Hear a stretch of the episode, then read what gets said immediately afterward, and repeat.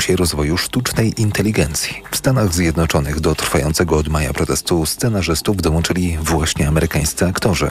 Łukasz Muszyński, krytyk filmowy, zastępca redaktora naczelnego filmu Webu zauważył w TOK FM, że strach przed nowymi technologiami nie jest bezpodstawny. Być może w najbliższej przyszłości okaże się tak, że to sztuczna inteligencja będzie pisać scenariusze, w związku z czym scenarzyści nie będą potrzebni. Sztuczna inteligencja będzie też zastępować aktorów i ci też będą mogli sobie poszukać innego zajęcia. W związku z czym te obydwa strajki tak naprawdę wpłyną na to, jaki będzie kształt przemysłu rozrywkowego w najbliższych dekadach. W strajku, jak wyliczał nasz gość, bierze udział kilkanaście tysięcy scenarzystów i około 100 tysięcy aktorów, a to niesie za sobą poważne konsekwencje. I jedni i drudzy w momencie, kiedy decydują się zaprzestać swojej pracy, to tak naprawdę zamrażają cały przemysł rozrywkowy. Wstrzymywane są zdjęcia do kolejnych dużych tytułów. E, myślę tutaj na przykład o kolejnej części Mission Impossible. Myślę sobie tutaj o trzeciej części marvelowskiego widowiska Deadpool, o kolejnej odsłonie serialu Stranger Things, mega hitu Netflixa. Bez scenarzystów i bez aktorów praca na planie zdjęciowym jest niemożliwa. Przy czym sytuacja, w której strajkują i jedni i drudzy miała miejsce ostatni raz w latach 60. Słuchasz informacji TOK FM. Nadmierna prędkość i wymuszanie pierwszeństwa to od lat najczęstsze przyczyny wypadków na polskich drogach, nie tylko w czasie wakacji. Mimo coraz wyższych mandatów i wielu społecznych akcji o zdjęcie nogi z gazu, policja wciąż apeluje do kierowców, aby nie ryzykowali nadmierną prędkością życia swoich bliskich. Wyjaśnia komisarz Maciej Święcichowski z Komendy Wojewódzkiej Policji w Poznaniu. Pamiętajmy, że to nie chodzi o to, żeby zwolnić na widok e, czy to fotoradaru, który stoi przy drodze, e, czy na widok radiowozu i policjantów, którzy mierzą ręcznymi miernikami prędkości, prędkość, z którą my się poruszamy, a później wciskamy gaz do dechy i tak naprawdę nie obowiązują nas żadne ograniczenia, bo my nie oszukujemy w tym momencie policjantów czy tego fotoradaru, tylko oszukujemy tak naprawdę siebie. Mundurowi przypominają tak, żeby przed dłuższym wyjazdem sprawdzić dokładnie stan techniczny auta, działanie świateł, hamulców, poziom ciśnienia w oponach i to, czy w samochodzie jest ważna gaśnica oraz apteczka. Natalia Kaczmarek pobiegła na 400 metrów tak szybko jak nikt inny w historii na terenie Polski i z życiowym rekordem 49,48 sekund wygrała swoją konkurencję podczas prestiżowego mitingu Diamentowej Ligi na Stadionie Śląskim w Chorzowie. Kaczmarek zbliża się też do prawie 50-letniego rekordu Polski Ireny Szewińskiej, ale sama po biegu mówiła, że nawet nie liczyła na wygraną i chwaliła rywalki, m.in. Holenderkę Likę Klaver. Wiedziałam, że Lika będzie bardzo mocna i wiedziałam, że będę musiała z nią rywalizować, ale w ogóle szczerze mówiąc nie, e, nie wierzyłam tutaj w pierwsze miejsce i raczej e, liczyłam na drugie miejsce, a tu proszę wygrano, no nie spodziewałam się. E, myślę, że może Dominikanka trochę ciężko zniosła podróż albo coś takiego, bo to trochę niepodobne do niej. A druga Holenderka Klaver pobiegła również po rekord życiowy czasem 49,81 sekundy. Trzecia była wspomniana Dominikanka Mary Lady Paulina. 20-letni Carlos Alcaraz wygrał Wimbledon. W finale hiszpański tenisista pokonał broniącego tytułu 36-letniego Serba Nowaka Dżokowicza 1-6-7-6-6-1-3-6-6-4.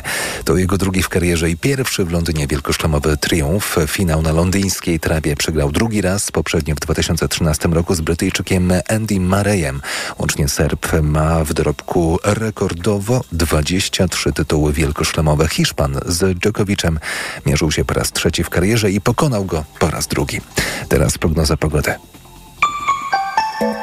Pogoda. W dzień na wschodzie, południu i w centrum spodziewane jest zachmurzenie, do tego deszcz i burze. Temperatura maksymalna 27 stopni w Szczecinie, 28 w Trójmieście, 30 w Poznaniu, Olsztynie, Bydgoszczy i Białymstoku, 31 w Warszawie, Wrocławiu, Katowicach, 32 w Krakowie i Lublinie, do 33 w Rzeszowie. Radio TOK FM. Pierwsze radio informacyjne. Dobra terapia. Dobry wieczór, to jest audycja Dobra Terapia. Przy mikrofonie dr Armen Mechakian. Oraz jak zawsze Zuzanna Piechowicz. To jest audycja psychoedukacyjna i mimo tego, że jesteś psychologiem i psychoterapeutą, nie prowadzisz tutaj na antenie Radia Tok FM psychoterapii, ale odpowiadasz na pytania naszych słuchaczy i słuchaczek. A dziś porozmawiamy o przemocy psychicznej, porozmawiamy o tym, Jaki to jest rodzaj przemocy? Czym się charakteryzuje? Jesteśmy też ciekawi, czy Państwo mają jakieś doświadczenia z przemocą psychiczną? Zapraszamy do telefonowania 22 44 44 0 44. Czy mają Państwo jakieś doświadczenia z przemocą psychiczną? 22 44 44 0 44. Tak, to bardzo ważne, co Państwo y, powiecie. Bardzo zależy nam na tym, żeby dzisiejsza audycja była zbudowana wokół Waszych głosów, dlatego że będziemy chcieli porozmawiać na temat tego, jak rozpoznać y, przemoc emocjonalną, jak się bronić przed, y, przed taką przemocą i w ogóle mm, co robić, żebyśmy byli mm, bardziej czujni, jeśli chodzi o rozpoznawanie takich zachowań przemocowych, które no, są przemocą, y, związane z przemocą emocjonalną. Jest to o tyle trudne, no, że po prostu tego nie widać. Nie jest to takie oczywiste, jak z przemocą taką y, y, fizyczną. Powiedz y, y, tobie, z czym się kojarzy przemoc emocjonalna? Takie pierwsze skojarzenie, jakie ci przychodzi do głowy? Myślę, że to jest, jakbym miała takim tak jedno hasło powiedzieć, to jest takie sprawienie, żeby ten człowiek, który doświadcza tej przemocy, był umniejszony, żeby przestał wierzyć w siebie, żeby był taki zaszczuty wręcz. To są takie moje pierwsze mm. myśli, które mam związane z e, przemocą e, tą psychiczną, emocjonalną. E, ja jeszcze tylko powiem, że jeżeli ci z Państwa, którzy będą chcieli szukać wsparcia i chcieliby gdzieś zadzwonić po naszej audycji albo coś Państwa, no chcieliby się Państwo też z czymś podzielić, to mogą też Państwo dzwonić na ogólnopolskie pogotowie dla ofiar przemocy w rodzinie 812 0002. Jeszcze raz powtórzę, ogólnopolskie pogotowie dla ofiar przemocy w rodzinie 812 0002. Rozumiemy, że nie każdy z Państwa będzie miał ochotę dzwonić tutaj e, do nas. Też inna forma pomocy jest w takim telefonie. Jak najbardziej, zwłaszcza, że tutaj dzwoniąc do nas, my zajmujemy się psychoedukacją, więc nie, nie zajmiemy się taką profesjonalną pomocą, jaką Państwo znajdziecie właśnie pod tym numerem telefonu. Chodzi o to, że słuchając nas, raczej możecie Państwo dojść do wniosku, że może jesteście ofiarami przemocy y, emocjonalnej.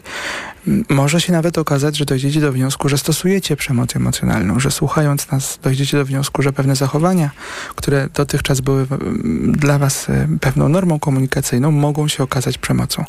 Także y, może zaczniemy od Pana Radosława Storunia. Dobry wieczór, Dobry Panie wieczór. Radosławie. Witamy na antenie. Dobry wieczór. Jest pan na antenie, także słuchamy pana. A, dzwonię właściwie z, taką, z takim przemyśleniem. To jest temat, który e, mam 28 lat i, i dochodzę do wieku, gdzie m, mm, przerabiam w głowie swoje dzieciństwo, swoją młodość i, i wpływ, jakie pewne zachowania w domu czy, czy w społeczeństwie miały na mnie. I właśnie e, jako osoba, która już wchodzi w ten taki wiek, powiedzmy, pełny, zauważam, że stosuję, sam jestem, mm, może nie oprawcą, ale ale wywieram taki nacisk psychiczny, czasami wobec moich znajomych czy, czy wobec partnerki, który się wywodzi czysto z mojego dzieciństwa. To jak na mnie, a właściwie mój ojciec czy, czy moi rodzice, czasami takie techniki nieprzyjemne, e, psychologiczne, stresujące stosowali, mhm. ja nieświadomie, totalnie nieświadomie, naturalnie wpływałem też na innych. No mhm. I staram się z tym walczyć. Staram się z tym walczyć, ale, ale tu, tu właśnie podnoszę głos, że że sami takie rzeczy robimy, a nie jesteśmy często świadomi, jak naturalnie w nas, w nas siedzi. Wie pan co, no ogromnie dziękuję, że pan do nas zadzwonił. To jestem, muszę powiedzieć, zaskoczony, że już pierwszy telefon i to jest taki telefon niezwykle ważny, mówiąc o tym, że my, mamy, my miewamy zachowania przemocowe i że przemoc psychiczna tak naprawdę to nie dotyczy kosmitów, tylko to, to my ludzie właśnie sięgamy po pewne sposoby komunikacji, do których jesteśmy przyzwyczajeni, tak jak pan mówi, albo, albo z innych powodów. I w trakcie audycji będziemy też mówili też o tych powodów, powodach, dla których czasami sięgamy po taką przemoc. A proszę powiedzieć, jeśli pan może, rzecz jasna, co to znaczy, że pan e, walczy z tym, że pan próbuje to zmienić? Jak pan to próbuje zmienić? Po pierwsze staram się gdzieś zapanować nad takimi mm, napadami złości. Jeżeli coś nie idzie po mojej myśli, czy to w rozmowie, czy w jakiejś tam sytuacji, naturalnie reaguję jakimś takim złośliwością, czy kąśliwą uwagą. I to jest dokładnie przełożenie tego, co sam odczuwałem jak, jako, jako dziecko, jako dziś osoba dojrzewająca.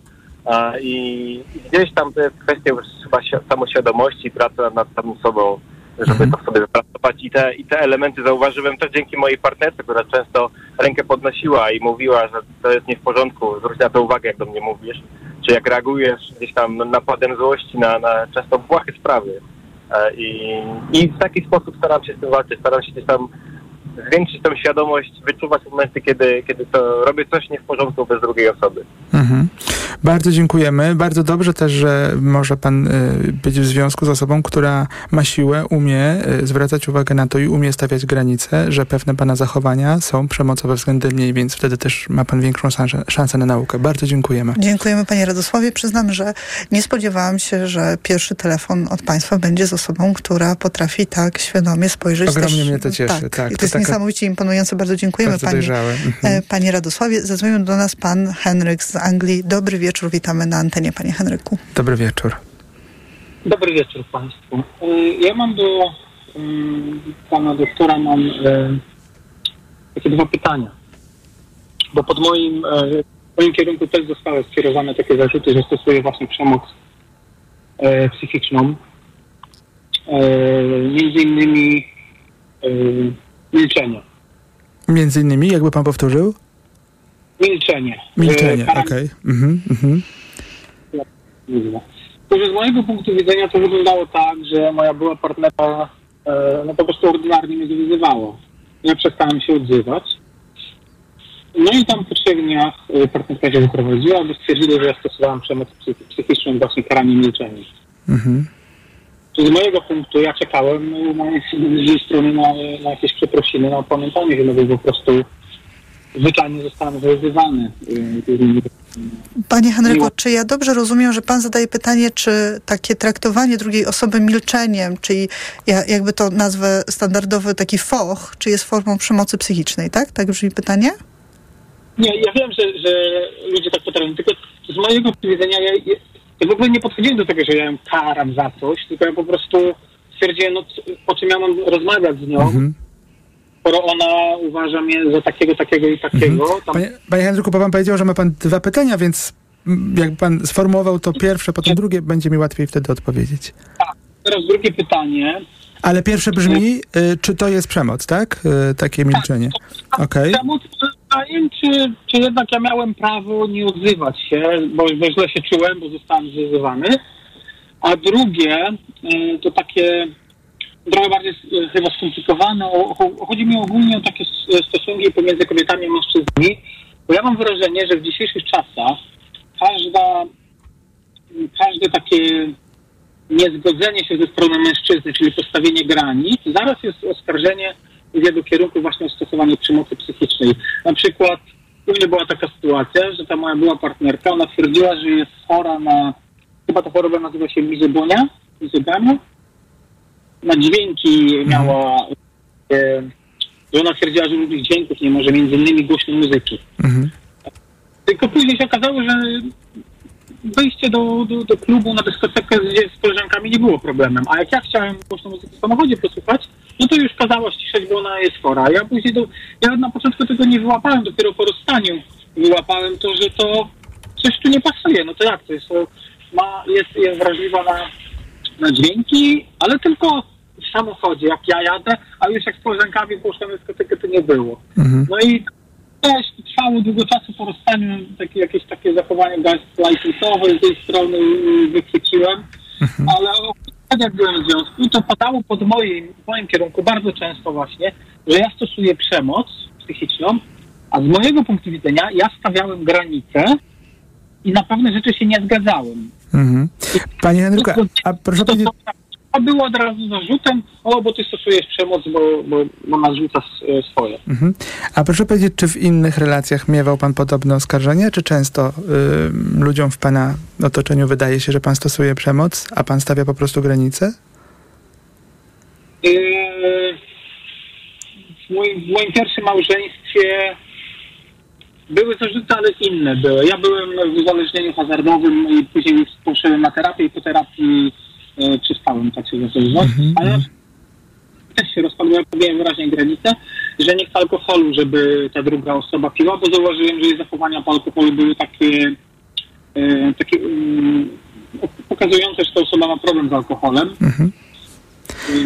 Panie Henryku, a czy... By, w, a ja dalej powiedziałem, że nie, no i się rozstaliśmy, bo... Mhm. A z dotychczasowych pana doświadczeń życiowych, y, bo to jest, jeśli pan nas słucha nie pierwszy raz, to pewnie pan już usłyszał wielokrotnie, że zachęcamy do tego, żeby się przede wszystkim nad sobą zastanowić, nad tym, jakie my mamy reakcje, jak reagujemy, kiedy coś jest nie po naszej myśli, kiedy się czegoś boimy i tak dalej. W związku z tym, gdyby pan miał powiedzieć tak o sobie, czy kiedykolwiek miewał pan trudności z, mm, ze złością, z opanowaniem złości, albo z takim y, celnym zakomunikowaniem tego, czego pan potrzebuje, nie raniąc drugiej strony, czy pan takich problemów nigdy nie miał? Yy, Kiedyś tak, przed terapią yy, tą hazardową miałem, miałem tak bardzo szybko trafiłem z równowagi tam wyprowadzić, myślę, myślałem bardzo, Mhm. ale nie nigdy, to było takie, że ja się zdenerwowałem, się zamykałem i taka złość sobie trzymałem, ale Mhm. Mhm. Wie pan, y, y, ja rzecz jasna, m, nie będę tutaj rozstrzygał y, tej sytuacji, ani w jednym, ani w drugim przypadku nie odpowiem, czy to była przemoc, czy nie była, bo to jest zależne od bardzo wielu rzeczy, ale zależy mi na tym, żeby pana zostawić z jakąś taką odpowiedzią, która będzie u pana jakoś rezonowała. Generalnie bardzo często jest tak, że mm, kiedy mamy trudności z panowaniem, zarządzaniem w ogóle emocjami, kiedy mamy trudności z złością, a to jest bardzo częste, bo kiedy mamy w sytuacji, kiedy zmagamy się ze złością bardzo często, to zazwyczaj świadczy o tym, że mamy pewne potrzeby niezaspokojone i nie umiemy w żaden inny sposób te potrzeby zaspokoić, w związku z tym po prostu bardzo często wybuchamy złością. I czasem jest tak, że uczymy się w dorosłym życiu, że ta agresja jest niedobra, że musimy się opanować, że nie możemy w żaden sposób pokazać w ogóle, że, że ta złość w nas jest, czy te zachowania agresywne i to powoduje, że zaczynamy to tłumić i w jakiś inny sposób komunikować, że jesteśmy niezadowoleni. No i wtedy przechodzimy do tej przemocy emocjonalnej w taki zupełnie niepostrzeżony sposób, czyli że nawet nie jesteśmy świadomi tego, że wyrażamy swoje niezadowolenie, złość, frustrację związaną z tym, że jesteśmy w związku, w którym nie chcemy być, w którym jest dużo niesprawiedliwości, w którym być może również była przemoc po drugiej stronie też używana, prawda? Bo przecież krzyki, wyzwiska i tak to też jest przemoc.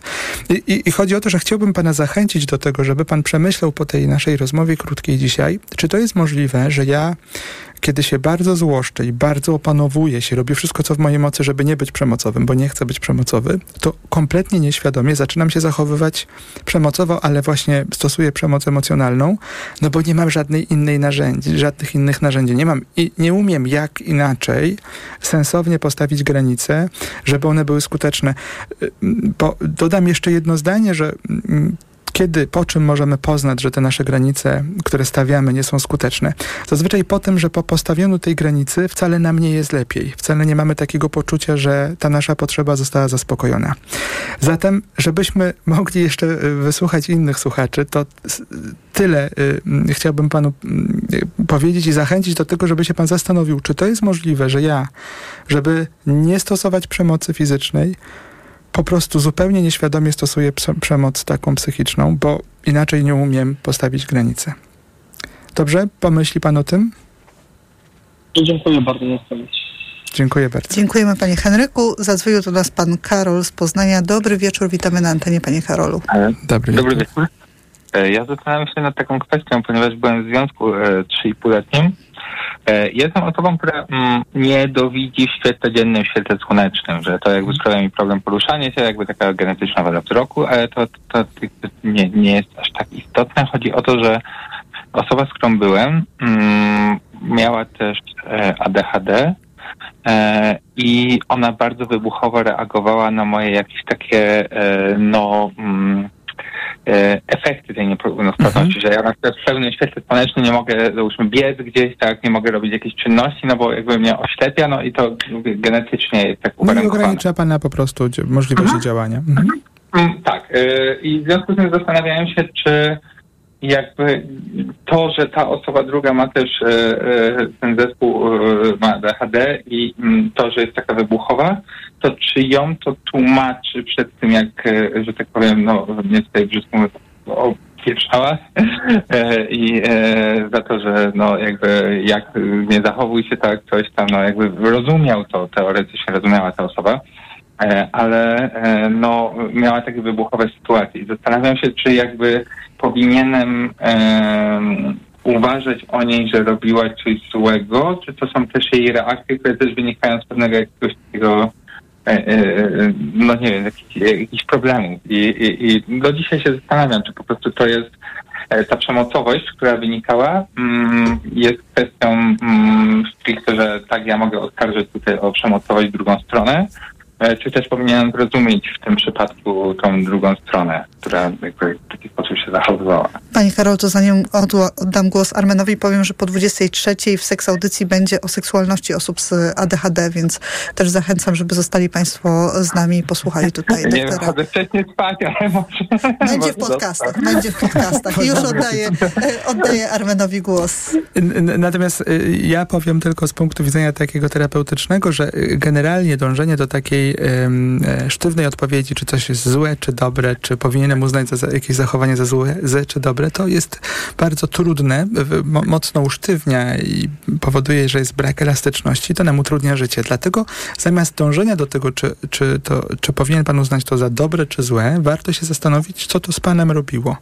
E, czy to powodowało... No, bardzo. No niestety jakby źle wpływało, nie? Jakby tutaj powiem szczerze, mm -hmm. że, że I... no, e, coś, czego nie jestem jakby, e, no nie zawiniłem w żaden sposób, nie? No bo mhm. to jest jakby jakiś tam uszczerbek na zdrowiu. Jak pan, jak pan do, dokończy, pozwoli dokończyć, warto się zastanowić, co to ze mną robi oraz jak ja się zapatruję na uszczerbek, można powiedzieć, na zdrowiu drugiej strony. Bo jeżeli pan mówi o tym, że ja mam pewne ograniczenia wynikające na przykład z tego, że nie mogę w pełni słońcu, w słońcu biec, to jak ja reaguję na to, kiedy spotykam się, z, z, zderzam się z pewnym innym ograniczeniem partnera, partnerki, która z innego powodu na przykład ma wybuchową osobowość. Chodzi o to, czy myśląc o, o tym, jak my funkcjonujemy w społeczeństwie, mam taką tendencję do widzenia mojego ograniczenia i, e, i mam wtedy bardzo małą tolerancję na złe zachowania drugiej strony, czy mam na tyle empatyczne podejście, że myślę sobie rzeczywiście, rozumiem, że pobudki były dobre i że czasami ta osoba no, ma takie ograniczenia jak ja, tylko ono się nieco inaczej objawia. Natomiast y, po, po tym stwierdzeniu, czy jest u Pana przestrzeń na to, żeby widzieć też po drugiej stronie po prostu pewne ograniczenie, które nie jest złą wolą, można ustalić, czy jedna i druga osoba coś robią z tym. Bo proszę zobaczyć, że jeżeli pan w pełnym słońcu nie widzi, to czy może pan y, y, prowadzić samochód i kogoś potrącić i uzasadnić to tym, że pan nie widzi w pełnym słońcu? E, nie, no wiadomo, wiadomo że nie. Musi tak? pan wziąć mhm. odpowiedzialność za to ograniczenie i się tym ograniczeniem, że tak powiem, zaopiekować. I tak samo druga strona, co prawda może mieć rzeczywiście ograniczenia wynikające z tego, że bardzo impulsywnie reaguje bo być może jest to wynik ADHD, ale to nie znaczy, że w dorosłym świecie możemy powiedzieć, że ktoś inny powinien ponosić konsekwencje naszego ADHD. Że my, jako dorosłe osoby, kiedy widzimy, że z powodu ADHD czy z powodu innych trudności. Możemy krzywdzić innych lub y, y, y, jakoś emocjonalnie ich obrażać, czy stosować przemoc, bo dzisiaj o tym mówimy, to szalenie ważne by było, że osoba, żeby osoba stosująca przemoc lub mająca zachowania przemocowe, nawet jeśli jest to powodowane jakimś rodzajem mm, stanu neuronalnego, to, to powinna być za to odpowiedzialna i powinna się zastanowić, co zrobić, żeby no, nie dochodziło do tego, lub żeby oszczędzać osoby w najbliższym otoczeniu od tych że tak powiem, ciosów. Czy to jest dla Pana czytelna odpowiedź, czy jeszcze ma Pan jakieś pytanie? E, tak, e, nie, jest, jest czytelna. To czas się troszeczkę jeszcze zastanawiam, czy jakby to nie jest trochę tak, że no właśnie ja też do końca niestety nie wiem, jak, jak działa ADHD i też ta druga osoba nie chciała mi do końca o tym mówić, bo skrywała to dość mocno. I wydaje mi się, że to mógł być problem, że ona mi powiedziała kiedyś e, podczas rozmowy, że ma to ADHD, a później mówiła, nie, to nie gadajmy o tym. Eee, I że może nie do końca zrozumiałem. Mm, i wydaje mi się, że jeśli ktoś na przykład nie przyjmuje mm, do swojej wiadomości tego, żebyśmy o tym rzeczywiście poważnie porozmawiali, o zarówno moich e, tam niedoskonałościach, jak i tej drugiej strony niedoskonałościach, to wtedy jest to chyba już przemocowe, tak mi się wydaje. Jeśli nie, nie, nie dopuszcza do dyskusji jakby na ten temat. Y, ja bym się nie spieszył do tego, żeby nazwać to przemocowym już, natomiast chodzi o to, że jeżeli y, nie jesteśmy, bo wie pan, cała sprawa polega na tym, że my komunikujemy bardzo różny, komunikujemy się bardzo różny sposób. Nie zawsze wszystko jesteśmy w stanie powiedzieć wprost. Czasami nie jesteśmy w stanie na przykład zaakceptować jakiejś ułomności u siebie, u drugiej strony, jakiejś, jakiegoś stanu, faktów, związanych z rzeczywistością i to wywołuje u nas dużą frustrację i dużo dziwnych zachowań mm, i nie zawsze jesteśmy w stanie o tym porozmawiać. I teraz to, że ktoś nie ma gotowości do tego, żeby rozmawiać albo nie, nie jest w stanie zrobić dokładnie tak, jakby pan oczekiwał w danym momencie, to jeszcze nie musi oznaczać przemocy. Przemoc jest wtedy, kiedy e, wyobraźmy sobie taką sytuację, w której ktoś intencjonalnie, wie pan, przemoc fizyczna jest dość łatwa do rozpoznania, czyli że ktoś uderza po to, żeby zostawić ślady, żeby bolało, żeby, żeby zmusić do czegoś, żeby osiągnąć swój cel jakiś. Dobra, a bo, przepraszam, mogę wejść słowo, a jeśli to z drugiej strony była taka przemoc, że no chyba trochę wyczułem, że jakby doprowadzić mnie do smutku, doprowadzić mnie do y, negatywnych emocji z powodu tego, że dobra, ja z nie będę chodził na miasto w dzień, bo poruszasz się wolno, bo nie ogarniasz jakby rzeczywistości. Yy, mówiąc brzydko, P kilka kropek, taki związek. No to czy to jest Według definicji dostępnej na stronie niebieskiej linii, bardzo Państwu polecamy tę stronę, przemoc psychiczna jest to naruszenie godności osobistej. I y, jak tak y, pana słucham, no to to jest pytanie, czy, czy jak, jak pan to odczytuje, czy odczytuje to pan jako naruszenie pana godności osobistej, te działania? Okej, okay. no właśnie bardziej chodzi o to, czy właśnie mm, to, że ktoś ma inną ułomność, właśnie to ADHD, czy to jakby też tłuma może tłumaczyć w pełni... Mm, Stosowanie przemocy? Mhm.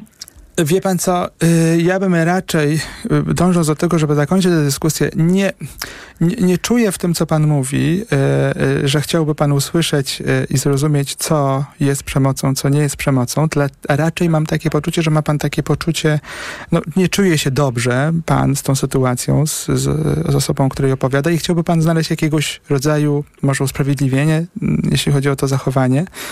Dobrze rozumiem? Czy pan chciałby tak, co tak, innego nie, ustalić? Tak, w sensie inaczej, tak, tak, tak. W sensie zastanawiam się, na ile jakby psychika drugiej osoby może wpłynąć y, na to i na ile trzeba ją usprawiedliwiać, właśnie na ile można ją A usprawiedliwiać. proszę powiedzieć, a co by było, gdyby druga strona nie chciała być z osobą, która nie widzi w, w pełnym słońcu? Czy to byłoby Jakby- przemocowe? I jakby powiedziała to od początku, że przepraszam cię bardzo, ale byłoby to dla mnie trudne i nie, Mhm. to nie, to nie jest przemocowe wtedy. Właśnie, i teraz chodzi o to, żeby umieć zbadać sprawę, czy te zachowania, ta frustracja jakaś taka jest wynikiem tego, że mm, państwa jakaś sytuacja po prostu przerasta albo to jest jakaś trudna dla was, ale to powinno być oddzielone pewną granicą, której nie będzie, nie wolno jakby przekraczać, bo chodzi o to, że jeśli druga strona ma trudności z tym, że wy nie możecie wyjść na miasto, bo, bo, bo macie pewne ograniczenia i w związku z tym dalej Ale to utrzymuje... możemy, nie? Tylko są pewne ograniczenia w tym samym wychodzeniu na miasto, to nie jest tak zupełnie, że Tak, nie? tak, to, to był jakby- przykład. Aha. To był przykład, ale Tak, jeżeli ch- chodziłoby o to, żeby pan się skoncentrował na tych sytuacjach, kiedy dochodzi do tych zachowań, co do których ma pan wątpliwości i zastanowił się, o co w nich chodzi. Czy tam jest jakaś frustracja wynikająca z czymś, na co pan nie ma wpływu i wtedy warto rzeczywiście ten temat podjąć, ale na pewno, podsumowując rozmowę, żadna nasza ułomność nie usprawiedliwia nas do tego, żebyśmy przemocowo e, się zachowywali, żebyśmy krzywdzili innych. Nie ma takiego e, stanu psychofizycznego, który mówi, dobrze, ponieważ ja tak mam, to będę krzywdził innych. Wie pan, jeśli i- może się okazać, że my omyłkowo y, y, coś zrobimy właśnie ze względu na ten stan psychofizyczny, no ale wtedy, kiedy się dowiadujemy, że to zabolało, no to szukamy rozwiązań, zastanawiamy się, jak to zrobić, żeby do tego więcej nie doszło. Natomiast jeżeli ktoś mówi, ja tak będę robił, bo mam takie czy inne zaburzenie, no to jest przemoc i jeszcze w dodatku próba taka jakby usprawiedliwienia tej przemocy. To jeszcze tylko dodam, że planujemy audycję o ADHD u dorosłych, więc jeżeli ma pan więcej pytań dotyczących samego ADHD, to e, proszę je wysłać na dobraterapia.małpatok.fm. To też prośba do wszystkich naszych słuchaczy, jeżeli mają państwo pytanie, jeżeli chodzi o ADHD u dorosłych, dobraterapia.małpatok.fm lub profil na Instagramie Dobra Terapia Jesz-. Jeszcze dodam, że my bardzo chcieliśmy tutaj pomóc panu, żeby te, te, ta sprawa była możliwie czytelnia, czytelna w kontekście właśnie samej przemocy. zawsze, nie? Na antenie. Ale chodzi o to, że nie można tego zrobić na antenie. W związku z tym, jeśli chciałby pan lepiej tę sytuację zrozumieć, bo ona może mieć znacznie więcej warstw niż tutaj jesteśmy w stanie dotknąć, ogromnie namawiam pana do tego, żeby pan rozważył rozmowę z kimś dojrzałym, być może psychoterapeutą, być może z kimś, kto nie jest emocjonalnie z panem związany i będzie mógł panu pomóc lepiej zobaczyć co się tam w tej relacji dzieje, bo między innymi w sytuacjach przemocowych niezwykle przydatni są nasi dojrzali przyjaciele, więc warto pamiętać o tym, żeby sięgnąć chociażby po taką rozmowę do kogoś, kto, kto będzie mógł panu szczerze powiedzieć, jak wygląda ta sytuacja z jego punktu widzenia. Jeszcze raz. Super, wielkie dzięki, miłego wieczoru. Dziękujemy panie Karolu. Jeszcze raz podam numer do ogólnopolskiego pogotowia dla ofiar przemocy w rodzinie 812 0002. Pani Małgorzata z Warszawy. Dobry wieczór, witamy na antenie. Dobry wieczór. Dobry wieczór. Bardzo się cieszę, że się dodzwoniłam, bo temat jest dla mnie e, ważny. Dziękujemy E, za cierpliwość. Mam, po pierwsze chciałam bardzo pozdrowić pierwszego rozmówcę, bo zawsze bardzo szanuję e, mężczyzn, którzy wiemy jak e, mężczyźni podchodzą do terapii i do mm, e, pracy nad sobą, także to naprawdę był taki budujący. e, Oj, pani Małgorzato, mam trochę, trochę bym tutaj chciała, jako ta, ta żeńska nasza połowa duetu powiedzieć, że no, może nie generalizujmy. To jest moje doświadczenie, ale dobrze, wróćmy do, do tego, czym ja chciałam się Dziękuję. podzielić i pochwalić w sumie. Jestem z przemocowego domu, gdzie mój ojciec wywierał i wywiera cały czas tę e, e, taką silną presję psychiczną. E, szczęście w nieszczęściu, że ja z jednej strony odziedziczyłam jego charakter, bo gdybym miała charakter po mamie, to nie wiem, co by się wydarzyło. Natomiast też dosyć szybko zorientowałam się, co się dzieje w moim domu. Też bardzo szybko i wcześniej zaczęłam interesować się szeroko pojętą psychologią i pracą nad sobą. A, I wszystko właściwie się układało świetnie, dopóki nie zostałam mamą. I mm, kiedy urodziłam córkę, wszystko było fantastycznie do momentu, kiedy ona nie poszła do przedszkola, bo muszę powiedzieć, że akurat my ominęłyśmy tak zwany bunt dwulatka, przy czym jak miała około trzech lat, dwa miesiące po tym, jak do tego przedszkola poszła, zaczęły się takie dziwne zachowania, których ona nigdy wcześniej nie miała, typu jęczenie, marudzenie. I ja z przerażeniem wtedy złapałam się na tym, że na te jej zachowania reaguje dokładnie tak, jakbym była moim ojcem, a ja je bardzo dobrze z dzieciństwa pamiętałam, tak? I y, szczerze tego nie cierpiałam i bałam się tych jego zachowań. I muszę powiedzieć, że tak strasznie przeraziło mnie to, co odkryłam w swoich zachowaniach, że pamiętam, że zgłosiłam się do psycholog przedszkolnej, to była urocza, już wtedy sama pa, ta pani była babcią, więc podeszła do mnie tak bardzo po matczynemu. E, przeanalizowałyśmy ten temat, no oczywiście wyszło momentalnie, że to e, jak, jak widzę te swoje zachowania, to kogo widzę z przeszłości ojca. No i ona mi zaproponowała coś, co ja e, propaguję od tamtej pory, a mianowicie e, ja wszystkim rodzicom m, proponuję rozważenie takiego kursu albo próbowanie przynajmniej odbycia takiego czegoś, co się nazywa komunikacja emocjonalna z małym dzieckiem. Bo ja taki kurs właśnie pod y, pieczą tej naszej psycholog odbyłam i muszę powiedzieć, że bardzo mi to otworzyło oczy na to, kim jesteśmy my, rodzice, jak bardzo dużo kalek z naszego własnego dzieciństwa, takich kalek nawet, których bardzo nie lubiliśmy jako dzieci, jakie przekładamy na e, relacje z naszymi dziećmi, tak? Trudno było się przestawić. Dodam, że moje dziecko ma teraz 18 lat i jak gdyby 15 lat minęło od tych pierwszych prób e, przeprogramowania swojego jakichś takich automatycznych zachowań, tak? Natomiast y, no y, odbieram to jako swój własny y, y, sukces, bo faktycznie udało mi się zupełnie przeprogramować. To było y, trudne, trudne, ale mm, nie niemożliwe. Wymaga ogromnej pracy nad sobą, natomiast daje bardzo fajne efekty. Bardzo dziękujemy Bardzo i cieszymy się, że dobrze pani to wszystko wyszło. Ja też myślę, że to jest taka opowieść o tym, że czasami ta przemoc jest też formą bezradności. Z tego, co opowiada pani Małgorzata. A jeszcze chciałam polecić książkę, jeżeli ktoś nie, kursy, jak mówić, żeby dzieci nas słuchały, jak słuchać, żeby dzieci do nas mówiły. To jest dość e, stara książka, bestsellerowa, ale bardzo ją polecam.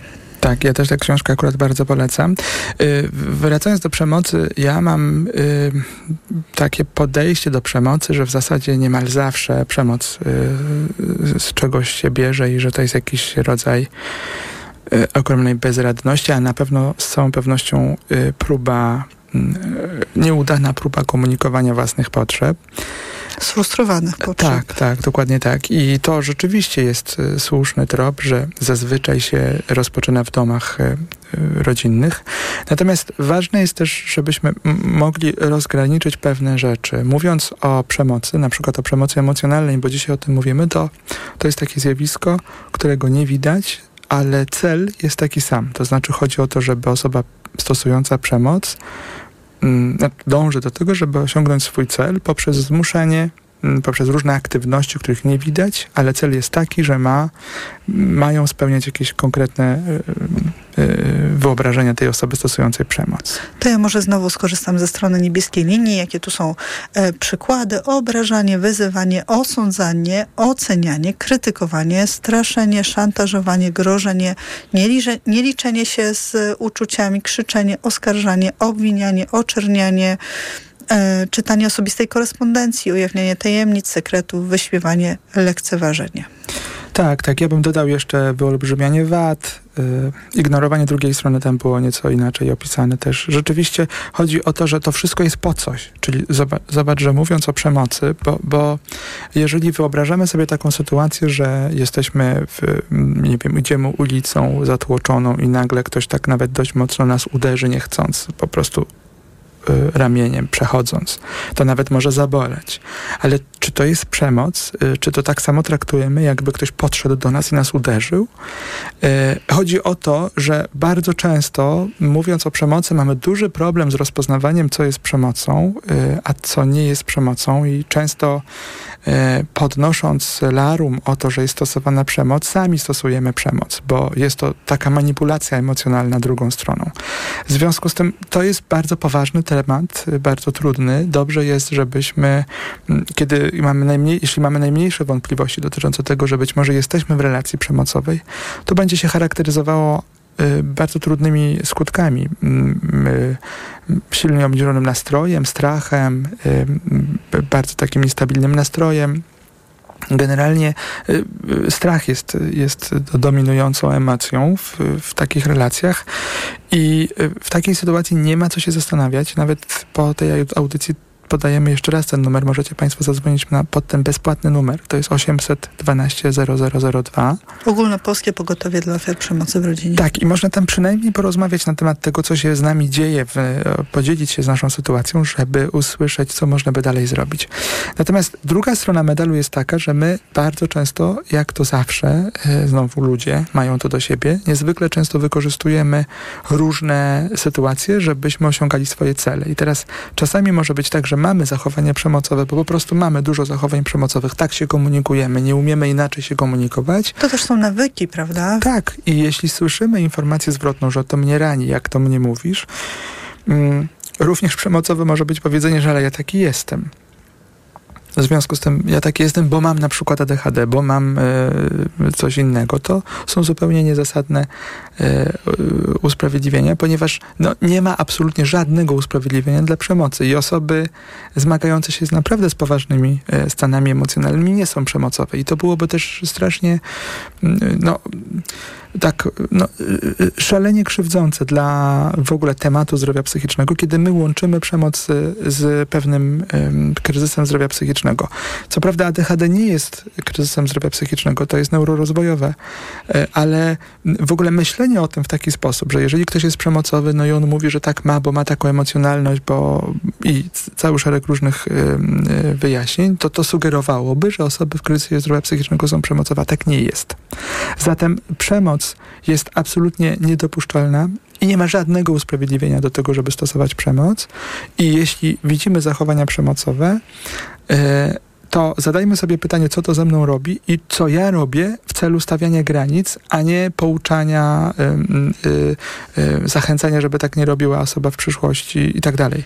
Czyli to, to szalenie istotna jest umiejętność stawiania granic. Mieliśmy całą audycję o stawianiu granic. Znajdują Państwo e, w podcastach. Zadzwoniła do nas pani Marta z Wrocławia. Dobry wieczór, witamy na antenie. Dobry wieczór. Ta, ta y, kwestia przemocowa jeszcze do tej pory nie padła wśród y, słuchaczy, który, którzy dzwonili.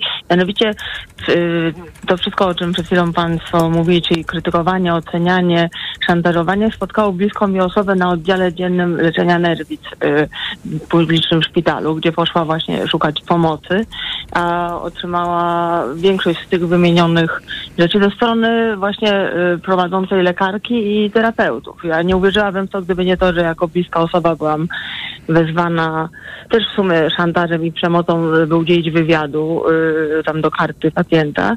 Natomiast zastanawiam się, no jak w takim razie reagować na coś takiego, kiedy ludzie, do których zwracamy się o pomoc i to jest, no jak mówię, dobrowolny, bo oddział dzienny to jest y, miejsce, gdzie zgłaszamy się dobrowolnie, prawda? Tak jak właśnie miało to miejsce w przypadku tej bliskiej mi osoby, a wychodzi stamtąd, y, zresztą ta osoba wypisana, dlatego że y, lekarka też zastosowała szantaż i chora osoba się nie dostosowała do, do tego, no bo, no bo to jest, jeżeli wybiera się na nas wpływ, jeżeli na przykład szantażu się wpisze y, do, y, do pani epikryzy to i to, jeżeli nie będzie pani robić tego i tego, no to uważam, że to już jest też przemocowe.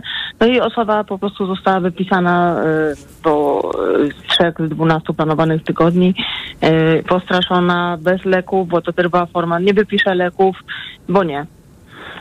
No i dla mnie to jest szokujące, mm, szczerze mówiąc. Y, Nawet w czasie tego wywiadu, y, jako osoba bliska też zostałam posadzona na malutkim krzesełku. Y, Pani psychiatra z panią psycholog podnosiły na przemian, ściszając głos. Ja akurat sama zajmuję się niepełnosprawnymi, więc troszeczkę gdzieś tam, może nie jestem psychoterapeutą, ale znam się na tyle na tym, jak stosować jakiś tam wpływ na człowieka. No, jestem strasznie przewrażliwiona na takie rzeczy i to, to mnie szokowało, że to miało miejsce właśnie w placówce, gdzie zgłaszają się ludzie Rozumiem. po pomoc. Pani Marto, bardzo nam przykro, że doświadczyła Pani y, takiej sytuacji, ponieważ nie znamy tej sytuacji y, dobrze, nie jesteśmy w stanie, w ogóle jej nie znamy, więc nie jesteśmy w stanie w żaden sposób się w tej sprawie y, wypowiedzieć. Natomiast w takich sytuacjach trudnych może się to zdarzyć nawet y, w miejscach, w których liczymy na pomoc. Po prostu w te pędy wychodzimy z tych miejsc, szukamy innych osób, które nas będą mogły wspierać. Także zachęcamy do Oczywiście tego, w żeby się realiach Pani... NFZ-u wie pan, że to brzmi dosyć bajkowo, także No nie, bo we Wrocławiu nie ma jednego szpitalu, jednego miejsca. Także mm, warto, warto szukać dalszych rozwiązań. Na, na dzisiaj jesteśmy w stanie tylko tyle powiedzieć w tej sprawie. No ale właśnie mam takie poczucie, że też tutaj zadziałała taka solidarność zawodowa, że pan po prostu w ten sposób też to... A oczekiwałaby pani, żebym nie znając sprawy zastanawiałam powiedział, się, że to oni jest- są winni? Nie, no, nie, nie chodzi mi o coś takiego oceniania i tak dalej, bo to też jest przemocowe wtedy, prawda? No właśnie. Ja tylko zastanawiam się, czy, czy właśnie taki, e, takie stosowanie e, wprost e, jakby przemocy na pacjencie jest, bo może to jest codzienność, nie wiem. Nie każdym jest to codzienność, takie rzeczy się nie zdarzają i ja bym powiedział, że y, y, no, jest to absolutnie nieprawdopodobna sytuacja. Zawsze można też z takimi sytuacjami się zgłosić na przykład do władz szpitala czy do innych instytucji, które się zajmują tymi sprawami. Rzecznik praw pacjenta jest na przykład, który, któremu też można to Choć przy tym wszystkim warto też. Baj- Ale w tym wszystkim też warto mieć na uwadze to, że czasami my mamy przemocowe zachowania i to może utrudniać e, lekarzowi podejmowanie aktywności.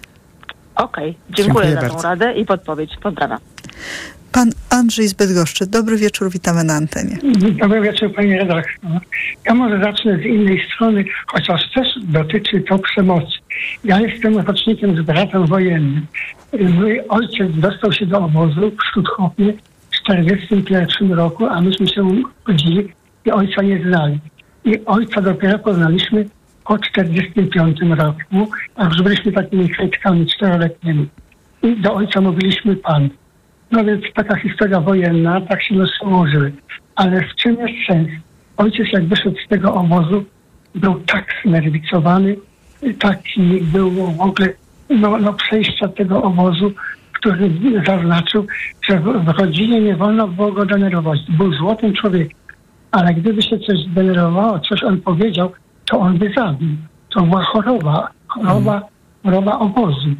Ale był złotym człowiekiem i nas wychowywał i wszystko. I zawsze mama mówiła, słuchajcie, nie denerwujcie ojca, bo następny etap coś się złego stanie. To nie jest wina jego. Ojciec się leczył i był i tak dalej, ale to mu została na całe życie te, ta, ten stres obozowy. Był złotym człowiekiem, wychowywał nas jak mógł, ale nie wolno było na przykład jemu coś udowadniać. On tak powiedział, a, a mówię, a nie, to nie tak. Już była wojna, już mu już mogły kryształy lecieć i tak dalej. Chociaż tego nie było, mama tego pilnowała. I ja sobie powiedziałem, myśmy już z bratem, jeszcze się siostra urodziła po maturze i, i wszyscy się rozeszli na studia i sobie powiedziałem, jak ja będę miał moje dzieci, to ja będę zupełnie inny. Ja będę kumplem z nimi. Żadnych stresów, żadnej przemocy, żadnego, żadnego y, ustawiania, co mają robić i tak dalej. Dzieci wyrosły na wspaniałych ludzi po studiach. Ja z moją córką mam taki kontakt, że ja w ogóle w życiu się z nią nie kłóciłem ani przez szkołę średnią, ani przez, przez studia. Myśmy razem bywali, no jak, jak moja druga połowa i mój, i mój syn tak samo. I to, I to do dzisiaj trwa. I ja właśnie tak sobie powiedziałam, że no ja nie przeszedłem tego, no po wojnie, byłem, było ciężko, ale nie przeszedłem tego, co ojciec. Gdyby ja przeszedł, i gdybym ja to samo przeszedł, co ojciec, może bym był jeszcze gorszy, pani redaktor. Także mówię, moje dzieci będą fantastyczne, ze mną będą kumplami. Oczywiście obowiązki były, wszystko. I, i, i już w naszej rodzinie nie było tej przemocy fizycznej. Broń Boże, a musisz, a to, a wypada. Kto ci ma, ma prawo gadać, co ty masz robić, wypada. Oczywiście w w dobrym stylu, nie?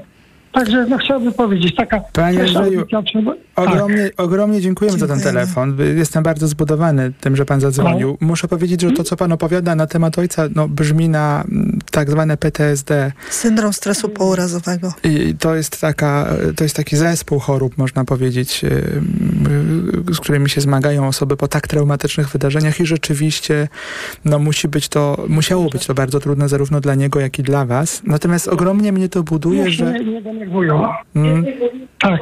Ogromnie mnie to buduje, że pan y, mm, widząc to wszystko miał swoje zdanie, miał swoje mm, jakieś takie przekonanie dotyczące tego, jaki pan będzie, jakie, jacy, jak pan będzie wychowywał swoje dzieci. Ogromnie to budujące. Przy jednoczesnej empatii dla, y, dla, dla swojego ojca. No właśnie.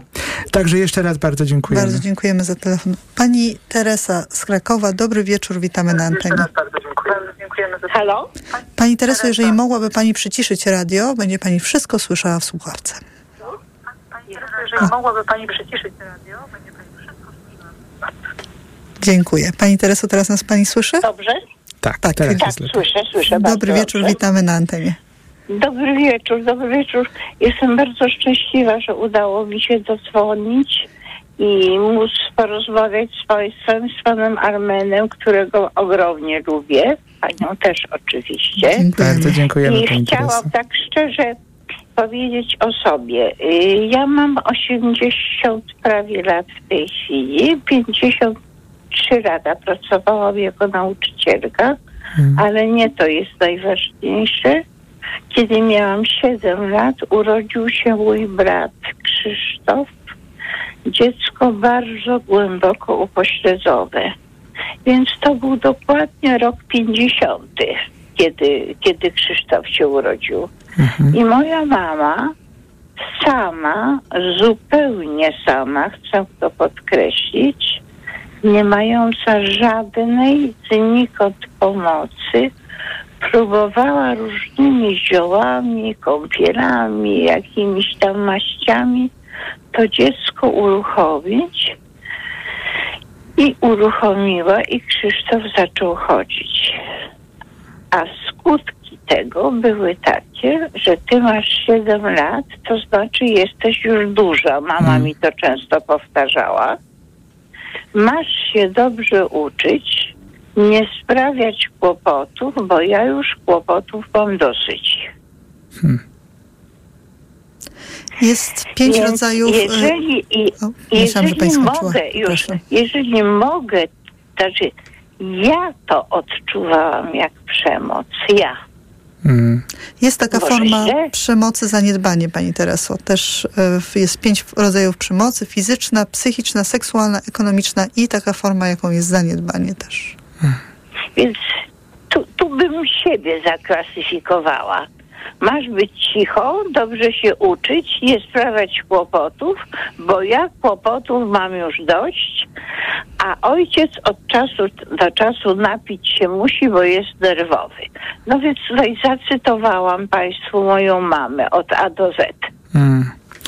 Pani Tereso, y, nie wiem co powiedzieć. Jak y, słyszę takie historie, to one mnie zawsze bardzo poruszają. Rzeczywiście, no nie mamy wątpliwości, że to były zachowania przemocowe, ale e, to, że dzisiaj pani jest w stanie zadzwonić do nas i o tym powiedzieć, to... Dziękujemy za to bardzo. Dokładnie to, jaki ma pani wgląd w te, mm, jak pani widzi, rozumie te, te, te zależności, które, z którymi się pani zmagała, to bardzo budujące jest. Proszę powiedzieć, pani Tereso, czy pani się udało przerwać ten sposób funkcjonowania? Czy w pani rodzinie mm, potem, y, y, y, czy, czy, czy była pani w stanie inaczej postąpić, albo w ogóle tak jak poprzedni nasz słuchacz mówił? Czy... Pan Andrzej z Bydgoszczy. Przykro mi, ale nie. Mhm. Wobec mamy byłam zupełnie bezbronna, zupełnie jej podporządkowana. Mhm. Ciągle czułam się winna. Ciągle uważałam, że robię dla za mało, bo mama miała takie oczekiwania, prawda, że będę się nią opiekować. Mhm. A pikanterii cały fakt dodawał jeszcze, pikanterii tej całej sprawy dodawał jeszcze fakt, że mąż, który jest jedynakiem, był niestety w czerwcu nagle odszedł. Mhm. Mąż sprowadził tutaj do huty, bo w hucie mieszkaliśmy swoją mamę, zresztą bardzo mi życzliwą, teściową moją. No bo ponieważ już sama na wsi nie radziła sobie, nie dawała już sobie rady, no więc moja mama dodatkowo jeszcze miała argument, który mnie bardzo często yy, uderzała i, określała to, bo ty masz bzika na punkcie teściowej. Więc tak to wyglądało. Wyglądało to tak kilkanaście lat. Ja w tym czasie miałam matury, konferencje, stosy prac do poprawy Mhm. i ojca chorego. Tym, że ojciec się zachowywał zupełnie inaczej. Hmm. Więc tak, no i swoją rodzinę, no męża, syna. No właśnie, a proszę powiedzieć, jak w pani rodzinie, y, czy pani jako matka udało się pani y, inaczej podejść do wychowania swojego dziecka? Czy te sytuacje spowodowały, że była pani w stanie właśnie przerwać ten krąg rodzinny, tę tradycję rodzinną i inaczej podejść do wychowania? Uważam, że to, tu raczej, syna należało zabrać. Ja uważam, że mnie w stosunku do mojego syna się udało, co nie znaczy, że nie popełniłam żadnych błędów. A to takich rodziców to nie ma, pani tam po drodze się zdarzyło. Ja jestem nauczycielką zawodu, więc mnie się wydaje, że nie. I kiedyś uczniowie, kiedy zorganizowali takie spotkanie, myślę, 25 lat po naturze, bardzo pozytywnie e, wspominali tam takie różne nasze e, trudne sytuacje. Więc no mam takie poczucie, że może nie było źle w Mhm. odniesieniu do nich. O, może tak bym powiedziała. Y, Bardzo dobrze jest, żeby pani y, nawet zapytała, bo, bo to jest, ja sobie myślę, y, że dla nauczyciela to musi być bardzo budujące, kiedy y, usłyszy od uczniów, że y, no, nauczyciele dla mnie niektórzy byli niezwykle wyjątkowi, więc tak sobie myślę, że u pani na pewno przez tyle lat y, w, w tych rocznikach były osoby, dla których była pani niezwykle ważna. I jestem przekonany, że nie tylko dla swojego syna, ale też dla innych ludzi okazała się pani e, wsparciem i, i, i taką wyjątkową osobą, więc może to będzie dla pani takim zbudowaniem mm, potwierdzającym, jakoś może nagrodzącym to, że co prawda pani nie miała takiego szczęścia, żeby być wychowana w, w domu bez przemocy, ale pani umiała być nieprzemocowa, tak? Nie, nie, nie, nie, nie kopiować zachowań mamy.